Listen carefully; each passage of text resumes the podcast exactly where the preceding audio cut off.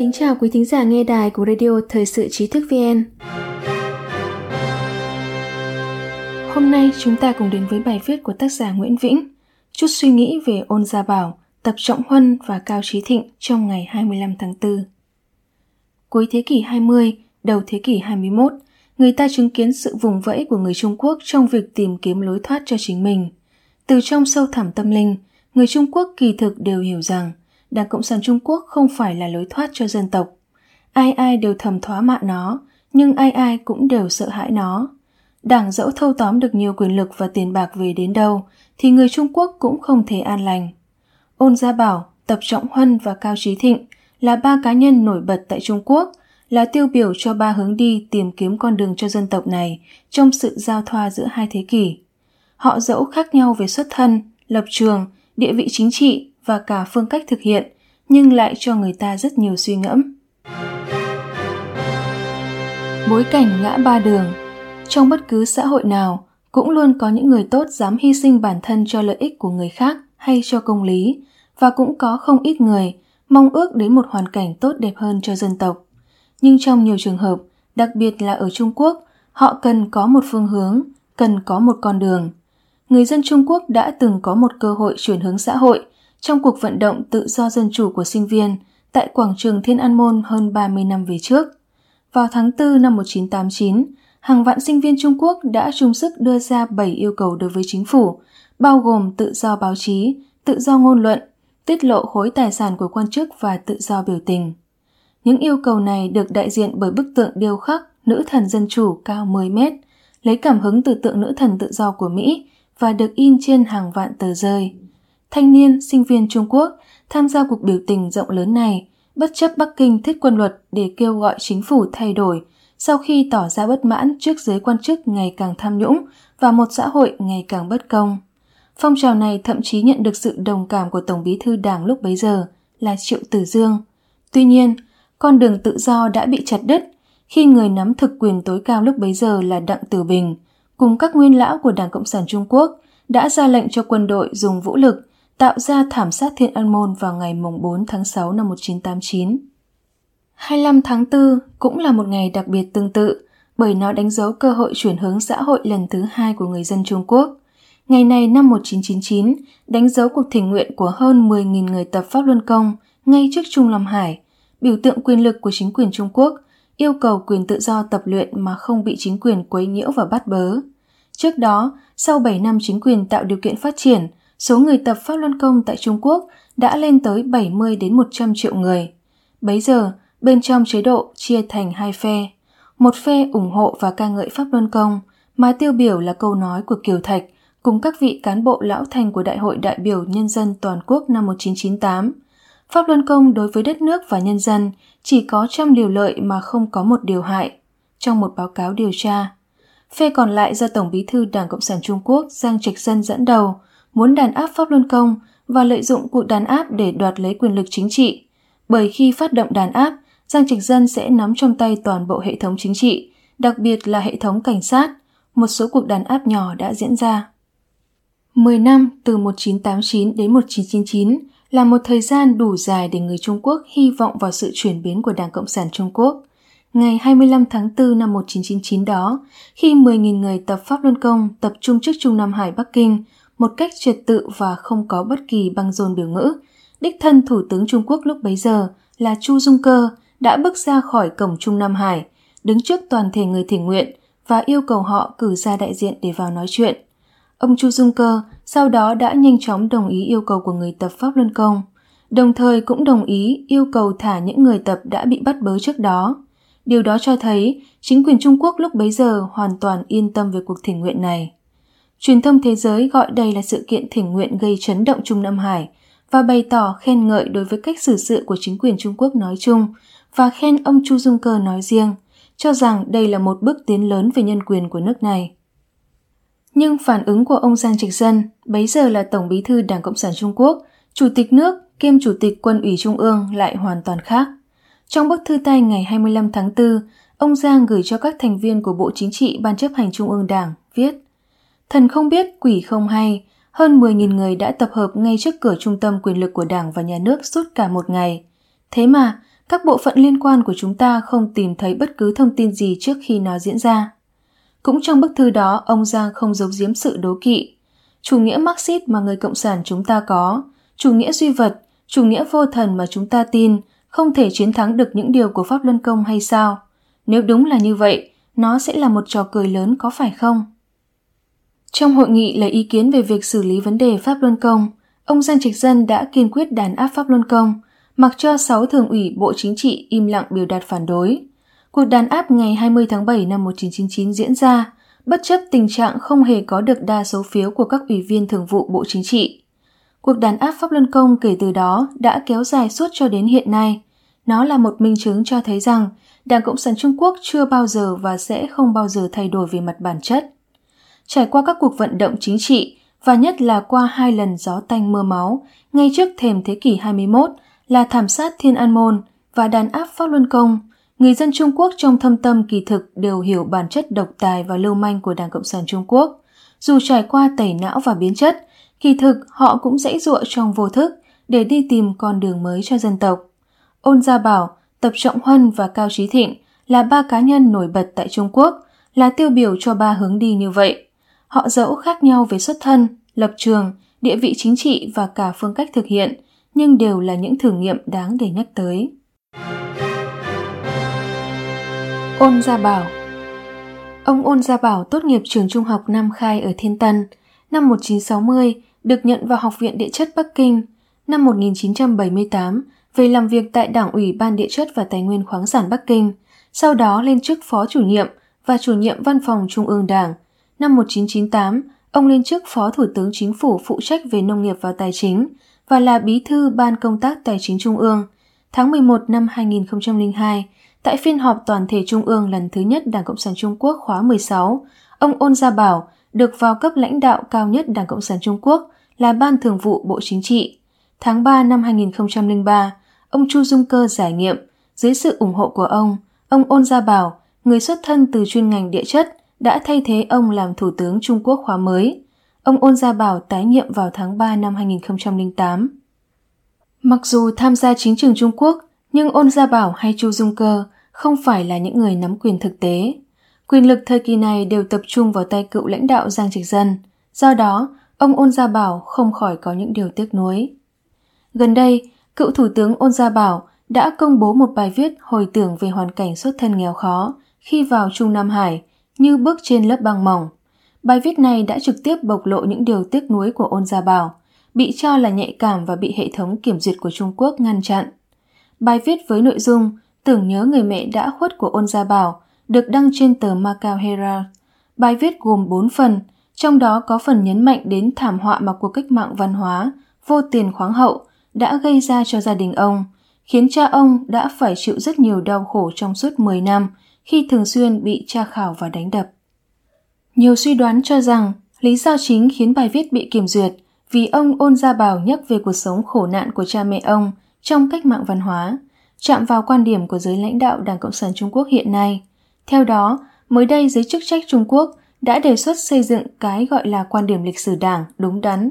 Theo đó, cần tránh đề cập đến những sai lầm lịch sử của Đảng Cộng sản Trung Quốc như cách mạng văn hóa, thay vào là quảng bá mạnh mẽ cái gọi là hình ảnh, vĩ đại, vinh quang, chính nghĩa của Đảng Cộng sản Trung Quốc. Bài viết của ông Ôn Gia Bảo nhắc về ký ức đau khổ của cách mạng văn hóa đã đi ngược lại quan điểm lịch sử đảng đúng đắn đó. Ngoài ra, trong bài viết, ông Ôn Gia Bảo cũng nhớ lại những ngày ở Trung Nam Hải. Đối với người như tôi, làm quan vốn là chuyện ngẫu nhiên, tôi phải thận trọng, giống như đi trên lớp băng mỏng, giống như đối mặt với vực thẳm. Bài viết còn nhắc về chuyện công luận gọi thời kỳ ông giữ chức thủ tướng là thời kỳ Hồ Ôn, Hồ Cầm Đào, Ôn Gia Bảo, vì người ta ấn tượng đó là thời kỳ mà giới lãnh đạo không né tránh các vấn đề mang tính phổ quát như nhân quyền, pháp quyền, dân chủ, hoàn toàn khác với tình cảnh chính quyền hiện nay. Còn nhớ ngày 24 tháng 3 năm 2012, khi gần hết nhiệm kỳ thủ tướng của mình, trong hội nghị cấp cao của Đảng Cộng sản Trung Quốc, ông Ôn Gia Bảo không chỉ nhiều lần đề xuất bình phản lục tứ, sửa lại án sai cho cuộc thảm sát Thiên An Môn ngày 4 tháng 6 năm 1989, mà còn đề xuất sửa lại án sai cho Hồ Diệu Bang và Triệu Tử Dương. Hơn nữa, còn động chạm tới khu vực cấm nhạy cảm nhất là đề xuất giải oan cho Pháp Luân Công. Tuy nhiên, việc không có thực quyền đã khiến những mong muốn của ôn gia bảo bị tập đoàn Giang Trạch Dân ngăn cản, không thể thành hiện thực. Cuối bài, ông ôn gia bảo viết Tôi đồng cảm với người nghèo và người yếu thế, phản đối nạn bắt nạt và áp bức. Trong suy nghĩ của tôi, Trung Quốc nên là một quốc gia đầy công bằng và công lý, tôn trọng bản chất của nhân đạo với con người, mãi có khí chất thanh xuân, tự do và sức vươn lên. Chuyên gia truyền thông Phạm Tiểu Đào cho biết, bài viết của ông Ôn Gia Bảo không chỉ là vấn đề tưởng nhớ người mẹ đã khuất, mà còn cho thấy tâm trạng bất mãn với con đường của đất nước Trung Quốc hiện nay. Những năm gần đây, hai chữ tự do đã trở thành từ nhạy cảm trong mắt giới chức cầm quyền Bắc Kinh. Có thể thấy, những lời văn của ông Ôn Gia Bảo rất khác với phong cách hiện tại của giới lãnh đạo Đảng Cộng sản Trung Quốc cũng như hiện thực Trung Quốc ngày nay. Mặc dù Giang Trạch Dân đã giao lại quyền lực cho Hồ Cẩm Đào vào năm 2012 sau 13 năm cầm quyền, nhưng Giang đã noi gương Đặng Tiểu Bình trước đây, tiếp tục giữ chức chủ tịch quân ủy trong vài năm, kiểm soát quân sự thực chất là kiểm soát mọi quyền lực, biến chức vụ lãnh đạo của Hồ Cẩm Đào thành hữu danh vô thực. Không ai sợ Hồ, vì Hồ không thể làm gì được mọi người. Quyền lực quân sự nằm trong tay Giang Trạch Dân, vậy nên thời kỳ Hồ Ôn cũng không giúp được người dân Trung Quốc xoay chuyển tình thế. Tập Trọng Huân Vào những năm 1960, ông Tập Trọng Huân, người cha của lãnh đạo Đảng Cộng sản Trung Quốc đương nhiệm Tập Cận Bình, bị quy kết là phản động vì đã viết cuốn tiểu thuyết Lưu Trí Đan kể lại tình hình ở vùng thiểm Bắc Trung Quốc liên quan đến giới lãnh đạo Đảng Cộng sản Trung Quốc khi đó. Hệ quả là ông Tập Trọng Huân đã bị đàn áp tàn khốc trong cách mạng văn hóa. Trước sau đã chịu cảnh đày đọa tù ngục kéo dài 16 năm. Ông bị tra tấn đến tinh thần thất thường, có thời gian phải giả điên giả ngốc để bảo vệ gia đình không bị liên lụy. Sau cách mạng văn hóa, ông Tập Trọng Huân được minh oan và được giao trọng trách lãnh đạo tỉnh Quảng Đông. Trong bài viết, bạn trí giao của Tập Trọng Huân kể tình cha con cảm động nhà họ Tập. Người bạn trí giao của ông Tập Trọng Huân là Dương Bính kể lại vào ngày sinh nhật lần thứ 23 của Tập Cận Bình năm 1976, ông Tập Trọng Huân đã khóc suốt 2 tiếng đồng hồ vì nhớ lại tuổi thơ thập tử nhất sinh của con trai do liên lụy chính trị của cha. Từ khi bắt đầu phụ trách Quảng Đông, ông Tập Trọng Huân đã yêu cầu các con nếu có cơ hội phải cao chạy xa bay, vì ở lại Trung Quốc thì không chừng sẽ có ngày bị bức hại chính trị, đừng mơ gì đến việc phục vụ quê hương. Nhưng ông yêu cầu trong các con phải có một người ở lại tham gia chính trị, và người ông chọn là Tập Cận Bình. Vì sao biết nguy hiểm mà vẫn để lại một người con? Có lẽ chính là vì ông Tập Trọng Huân muốn sử dụng tất cả khả năng của mình để để lại một tia hy vọng cho đất nước. Truyền thông đại lục từng tiết lộ câu chuyện ông Tập Trọng Huân nhiều lần chỉ dạy ông Tập Cận Bình về cách tham gia chính trị, làm một quan chức.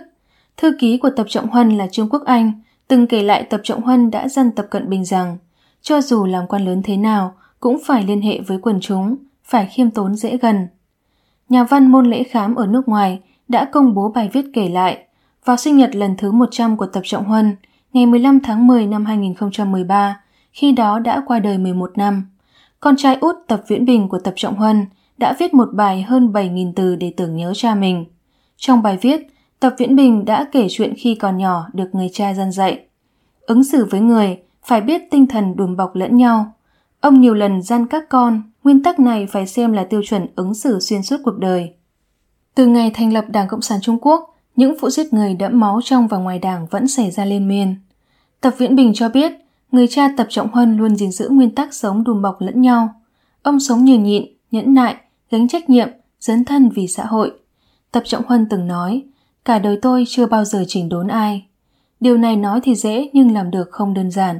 Đối với Đảng Cộng sản Trung Quốc, mỗi lần phát động một chiến dịch là mỗi lần hủy diệt tính người. Tập Viễn Bình chỉ rõ việc người cha mình chưa từng chỉnh đốn ai, hàm ý là giúp đỡ người khác vào thời điểm khó khăn nhất trong cuộc đời họ. Trong quãng thời gian chịu hàm oan, người cha Tập Trọng Huân đã viết cái gọi là vấn đề đối với hành vi vu khống. Chuyện có thể bỏ qua thì cho qua, thà một người chịu trách nhiệm chứ tuyệt không để liên lụy người khác. Ông từng nói, có thứ bạn xem trọng, nhưng người khác không xem trọng. Có thứ bạn không xem trọng, nhưng người khác lại xem trọng. Hạt mè trên người tôi là dưa hấu trên người khác, dưa hấu trên người khác là hạt mè trên người tôi. Nhiều người nghe câu này không cầm được nước mắt, không bao giờ chỉnh đốn ai là chuyện đùm bọc lẫn nhau quan trọng nhất mà ông đã làm cả đời. Như vậy có thể thấy rằng Điều Tập Trọng Huân hy vọng ở Tập Cận Bình chính là khi con trai có được quyền lực trong tay thì cần phải nhớ đến những ngày tháng của cha và của bản thân, hiểu được rằng số phận của dân tộc nằm trong tay mình. Đây chính là con đường Tập Trọng Huân lựa chọn hầu mong thay đổi thể chế. Ngày nay, từ hàng loạt thiên tai nhân họa xảy ra đã cho thấy dường như Tập Cận Bình đã quen lời dân dạy của cha mình. Nếu Tập Cận Bình khi ở địa vị cao nhất có thể biết buông bỏ quyền lực gắn liền với Đảng Cộng sản Trung Quốc, dám đối diện với nó, thì số phận của dân tộc đã có một bước ngoặt lớn. Tiếc thay, bởi vì bản chất của Đảng Cộng sản Trung Quốc là độc ác và tàn nhẫn, khi leo lên đến nấc thang cao nhất thì việc đồng hóa với nó là khó có thể tránh khỏi, nên Tập Cận Bình đã không bước ra được bước đi mà Tập Trọng Huân kỳ vọng. Nếu còn sống, liệu Tập Trọng Huân có hối hận vì bản thân không những không thể thay đổi số phận dân tộc, mà còn đào tạo nên một Mao Trạch Đông thứ hai hay không? Cao Trí Thịnh Trái ngược với Ôn Gia Bảo và Tập Trọng Huân, Cao Trí Thịnh là một mẫu hình hoàn toàn khác trong mong ước tìm ra đường đi cho dân tộc. Sinh ra trong một cái hang và lớn lên dưới các vì sao, anh đã có thể chỉ là một người nông dân Trung Quốc nghèo khó. Ấy vậy, bằng tự học và nỗ lực cá nhân, anh đã trở thành vị luật sư hàng đầu Trung Quốc, thành lập hãng luật của riêng mình, rồi trở thành một trong những người tiên phong nhất của thời đại. Đảng Cộng sản Trung Quốc khiếp sợ anh, nhưng anh lại được hàng triệu người dân Trung Quốc ngưỡng mộ. Cao Trí Thịnh từng nổi tiếng là một luật sư nhân quyền, tư vấn pháp lý miễn phí và nhận các vụ kiện của người nghèo, người bị đàn áp.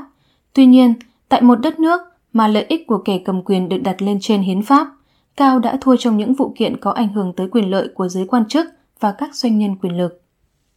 Trong cuộc phỏng vấn với đài SOS ngày 21 tháng 10 năm 2005, Cao Trí Thịnh đã chia sẻ có hai vấn đề trong xã hội Trung Quốc ngày nay. Một là chính phủ nắm trong tay quyền lực để gây ra những vụ việc dã man và tàn bạo trên một quy mô lớn. Hai là trong những vụ việc như vậy, nếu vấn đề càng liên quan đến phạm vi nhân quyền hay trà đạp quyền công dân, thì khả năng để xử lý thông qua các thủ tục pháp lý càng ít.